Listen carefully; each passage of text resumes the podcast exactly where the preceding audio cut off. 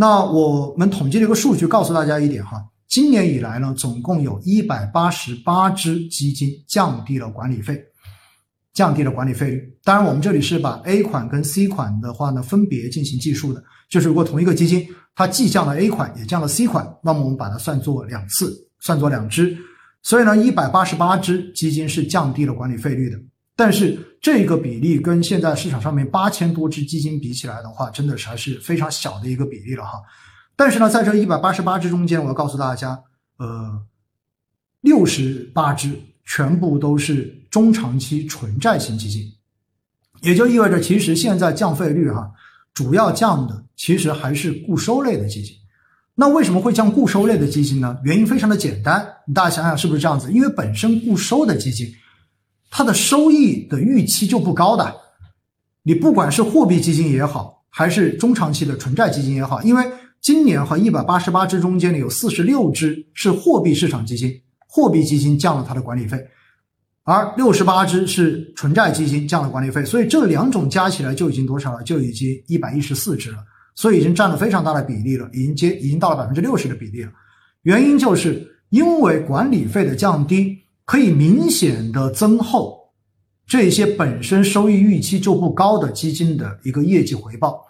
所以的话呢，可以迅速的通过降费率来提升它在市场上面同类产品中间的这个收益水平，它的竞争力。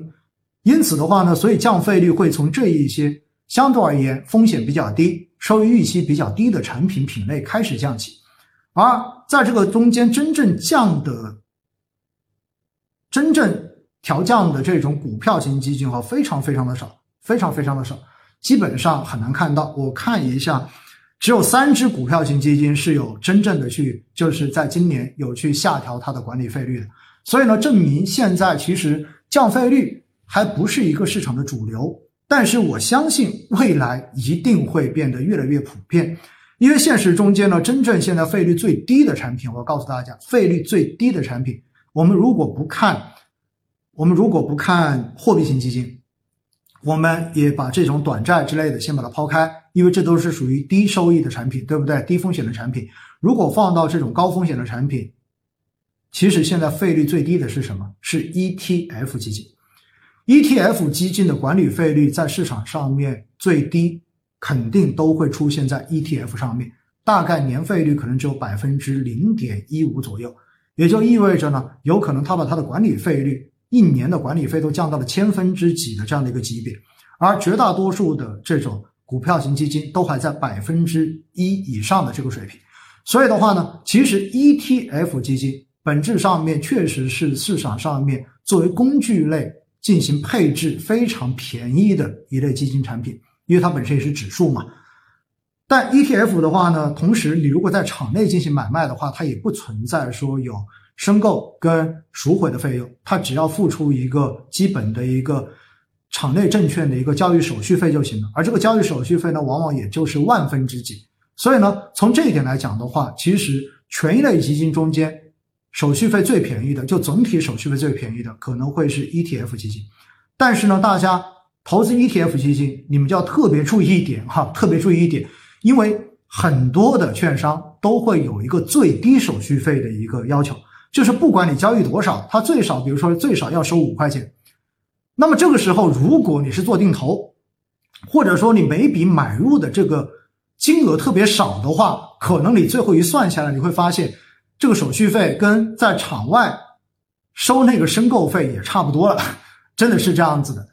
也许的话呢，正像刚才说的，你到基金公司的这个官网上面，呃，去申购这种场外的指数基金、ETF 连接基金，可能还可以免手续费，对不对？因此的话呢，大家就会知道这一点就 OK 了，好不好？就是最便宜的权益类基金管理费，一般来说都会是 ETF 基金，大家这一点真的可以去找找看的，好吗？那接下来就有个问题了哈，那到底什么样子的基金，在目前才会主动去打折呢？主动打折，其实说到底的话，在还不是一个主流的情况之下，如果对于管理费率打折，大家记住了，我们不谈是不谈手续费了，不谈那个交易手续费，因为交易手续费的打折，这是由不同的渠道自己去决定的。因为说白了，因为这个钱不是基金公司的收入，到最后到底打不打折，取决于这个代销的渠道他自己愿不愿意让利给投资者而已。这个跟基金公司的关系不会太大，甚至于呢，还有时候哈，在发行一些新基金的时候，那么有一些主要的渠道还会要求基金公司在任何的渠道销售渠道都不允许给认购费进行打折。确实，我看到过很多次这样子的要求哈，就是相当于不仅在我这里不许打折，你在其他的地方，包括你的官网上面，你也不许打折，否则我就不帮你卖。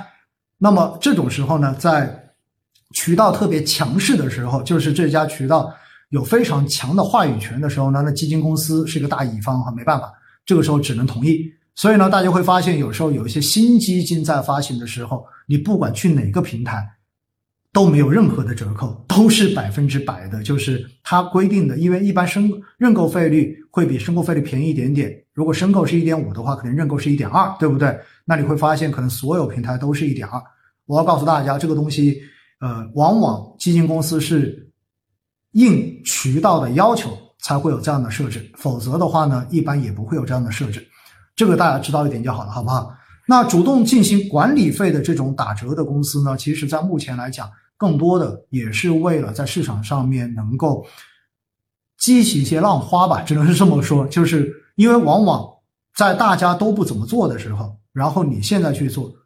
在某种程度上面，你就可以吸引媒体的目光，你可以吸引很多呃这种大家的关注度，对不对？而且也可以把它作为一个宣传的卖点来进行宣传，让大家在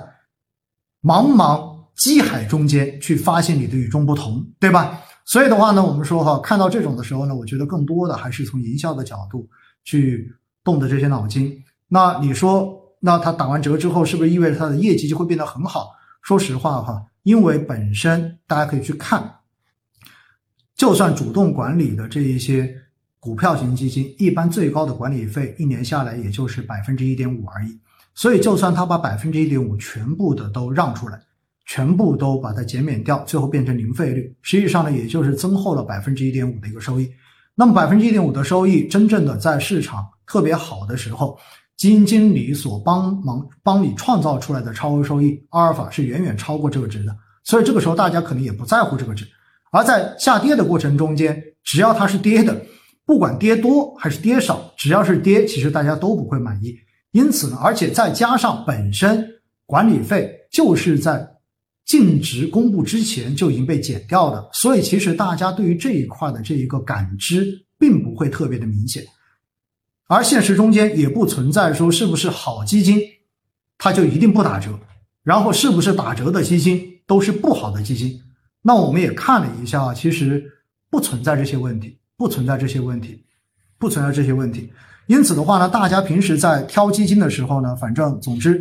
大家就记得一点。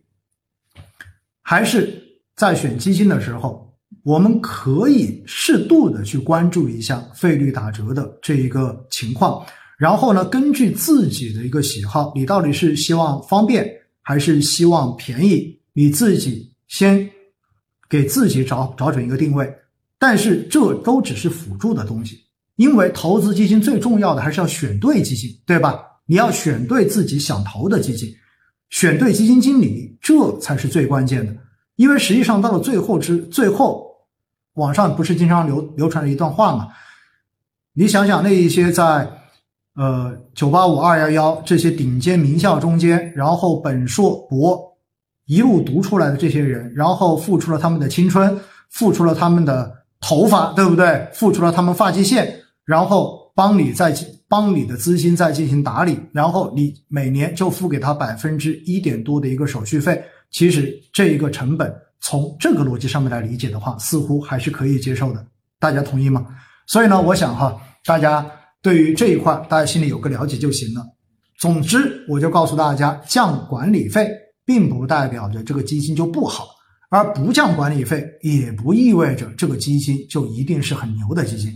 同样实行浮动费率的基金呢，大家就记住了，它不是主流，但是的话呢，它会跟业绩是直接挂钩的。其实业绩越高，相做的越好，相对而言，可能它收到的管理费还会越多一些，真的是这样的一个结果，好不好？所以呢，大家平时哈对于管理费打折这一块的这个事情呢，反正你们知道，未来的趋势肯定是整体都会往下降，但是在现实中间，在目前来看，还不是一个大家都已经开始大面积在做的一件事情。但是 ETF 的价格竞争已经非常白热化了，已经非常白热化了。所以的话呢，ETF 的管理费是现在所有的这种权益类基金中间相对而言整体水平最低的。